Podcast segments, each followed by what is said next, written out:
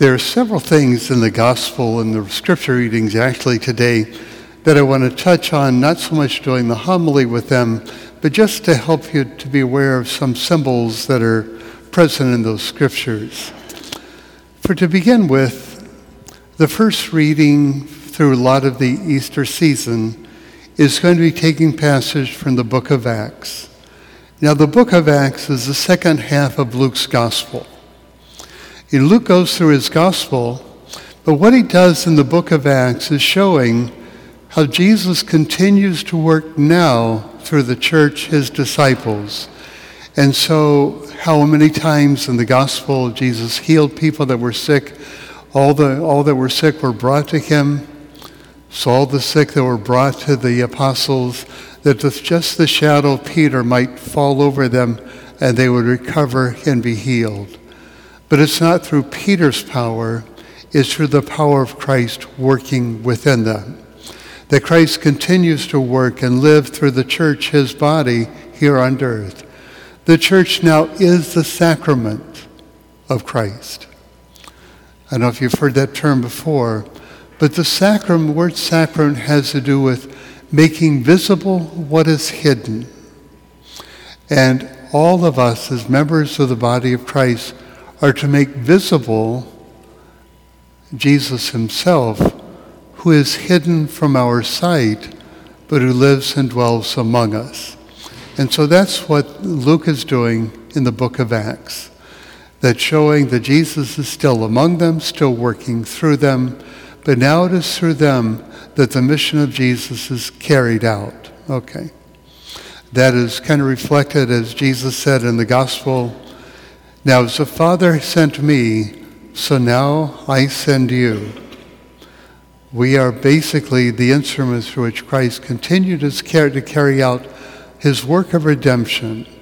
What is that about? That basically restoring everything to the Father is restoring all of creation to the Father.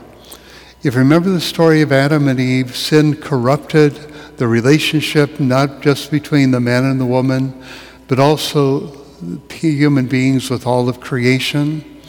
And so all of creation is called to be restored again to the Father through Christ. And that is the work of Christ that he is doing through us. So any work toward reconciliation, any work toward healing, is continuing that work of Jesus himself. Okay?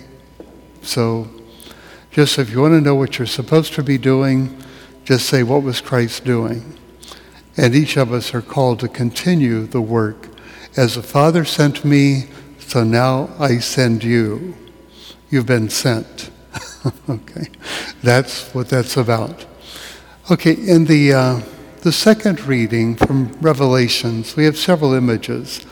But I don't know if you caught all of them, maybe even some of them. The first one that he talks about, he was caught up in the Spirit on the Lord's day. The Lord's day is Sunday. It's often, you know, a lot of languages, it's the Lord's day, Domingo. That's the Lord's day.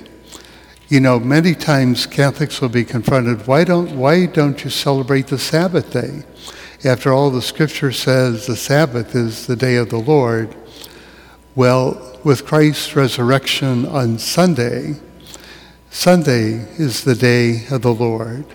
Sunday is the day that we celebrate Easter every Sunday.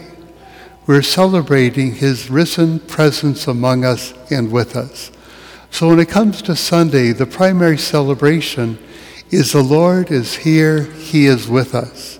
The Lord is risen, He is alive, He is among us. That's the Lord's day. The Lord, he spoke about the new covenant. The new covenant was Him giving His life on the cross and His resurrection. The new covenant is our union with Him. So when do we celebrate the, the covenant? Every Sunday we're celebrating the new covenant on the Lord's Day as we are fed and nourished by His body and blood in the Eucharist. Okay? So, anyway, that is why we celebrate Sunday and not the Sabbath day, because he was crucified either on the edge of the Sabbath, you know, before sundown at the beginning of Sabbath to Easter Sunday. He is risen from the dead, and that is why we celebrate Sunday as the Lord's Day. And this is celebration of the new covenant not one where we're just bound by the laws of the Ten Commandments, but where we are also graced by the mercy and the love of Christ. So love one another as I have loved you. That's the new covenant, okay? Okay, just trying to put some things together there. He also talked about, he saw this image of a son of man standing in the midst of seven gold candlestands um, that were, um, I think, were lit. The seven candlestands, you know, the symbol we usually use is the lantern over the tabernacle, symbolizing the presence of Christ with us. So every time you walk in church, that should be lit to be that light of Christ's presence. And the seven has the idea of the whole church. Throughout the whole church, Christ is present and that is why it says seven candlestands. Or you might look at the Easter candle, also a symbol of Christ, the light of the world. The Easter candle is the light that triumphs over the darkness. It's not a gold candle stand, but it's bronze, so it has a little gold look to it. But it's, in a way, it kind of triggers a little bit more connection with I saw seven gold candle stands. Okay? So throughout Easter, you'll see the Easter candle there by the lectern, um, and then we uh, put it aside after Pentecost. Okay, but anyway, you'll see the candle stand up there. So again, resonating with the candle stands in that second reading. In the gospel reading, you know, the, the apostles are in a locked room. And even though the doors were locked, Christ appeared to them. They were locked. They were still locked in fear. They were still locked in shame and locked in guilt. And what were the words of Jesus to, to them? Peace be with you. And those are the words that we need to hear from him as well. Peace be with you. Um, I'm aware of human weakness, aware of human brokenness, and I come to give you peace. Peace be with you. I'd like to encourage you to use those words throughout the week whenever you're down or discouraged or maybe disappointed in something. Hear our Lord say to you, Peace be with you. All right? And he said to them a second time, Peace be with you. And then it said he breathed on them. The breathing is departing the Spirit on them. Remember when the story of Genesis and God formed the person out of clay and then he breathed into the person, giving the human form life? Remember that account in Genesis? And so Christ is giving us his very life he breathed into them. He breathed in, in them, and they received the Holy Spirit. They received the very gift of His life.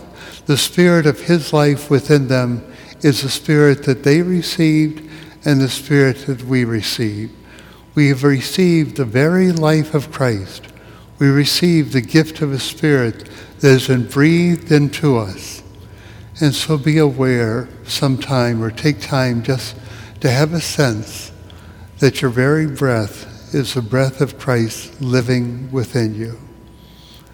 And every time you take a breath, it is Christ that you're breathing, breathing in.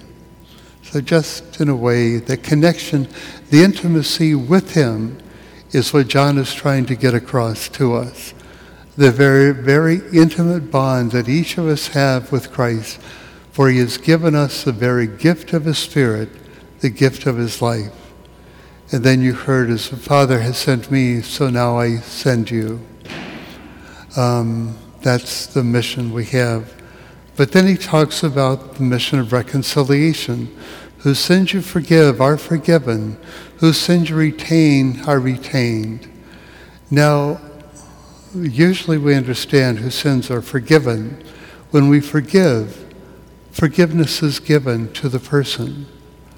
We are called to forgive one another, forgive those even who've wounded us. We are called to forgive. And whose sins to retain, that I've understood a little different way than I had before. Retain is sometimes, it's to held uh, bond, bonded or held captive. In other words, n- not in a way hold somebody captive in their sin, but rather to hold the sin captive, that God holds Satan captive through the gift of mercy and forgiveness. It's Satan and sin that are held captive, not the person. Don't hold somebody captive in sin, okay? That's not what that's about. You're to hold the sin. What sin you retain is retained. That sin is held captive if you don't allow it to be loosed on the world. When you allow it to be loose and set free, then you're actually spreading that sin throughout the world. Is to be held captive, not given released and do harm to the world around you. Okay, that's a little different way, I think, of understanding it. Hold it captive, do not let it be escaped from you and be leased out into the world. Okay? And then we have the story of Thomas Didymus. The word means twin, as some translations of the Bible have it, names twin. Thomas is, has a twin in everyone who struggles to believe. Everyone who has a deep question and struggling, how can I really believe this? How can I really trust in this? And Thomas is the one who wants something tangible, who wants something concrete to believe in. Words aren't enough, and words truly aren't enough. Christ did not just use words, his very life reflected the faith and the message that he lived. It needs to be made tangible in each of our lives. So the gospel is not something that is a matter of words. The gospel is a matter of life. And how is the love of God made visible through your life? How has it become tangible and actually touched the world around you? That is what Thomas was asking for. That is what those who doubt and question are asking for. They need to see that love made concrete in the lives of the people who profess who Jesus is. Um, there was a story that I heard a number of years ago about a, a, young, a, a family working as missionaries over in Africa. And a man, a young man came to work with them. And he worked for them for a month, and then he told them he was leaving. And the lady, the lady said, Wasn't I paying you enough? And he said, No, I didn't come here to work for the pay. I was just coming here to work to find out what Christians believed. and took it from the way that they had treated him, is what he believed was what they believed. So again, making it tangible, making it visible, making it concrete in your life. That's what that Thomas is about. And the Lord saying again to them, Peace be with you. And it was in a week, it's in a week later, he appeared to them. Notice in the gospel, on the first day of the week, toward evening, Christ appeared. Now he appears to them again a week later, which is Sunday. Sunday again celebrating his presence in our midst. Okay. And then he goes on to say, John does in the gospel, Jesus performed many other signs that are not recorded here, but these are recorded that you might have life and have life in his name. So as you read John's gospel, look at the various signs that Jesus worked. And each time one of the signs are worked, Jesus is making himself visible. Who he was and what his life was about was being made visible through those signs. But many other signs have been done that were not recorded there in the gospel. So that is why the Catholic Church says our faith is not in a book. Our faith is in the person of Jesus Christ, who is so much more than a book. He did not promise, I will send you a book. He said, I will send you the Holy Spirit who will help you to understand and to learn all these things I've taught. Um, it's, so when someone says, well, where is it in that book? No, we're not confined to a book. Where Jesus is the very person we're called to have faith in. And it's the power and the presence of His Spirit that will guide us to the fullness of truth. The Spirit is the gift that Christ has given to us. Um, I'm not trying to make fun of the Scripture because these words have been written for us to have life.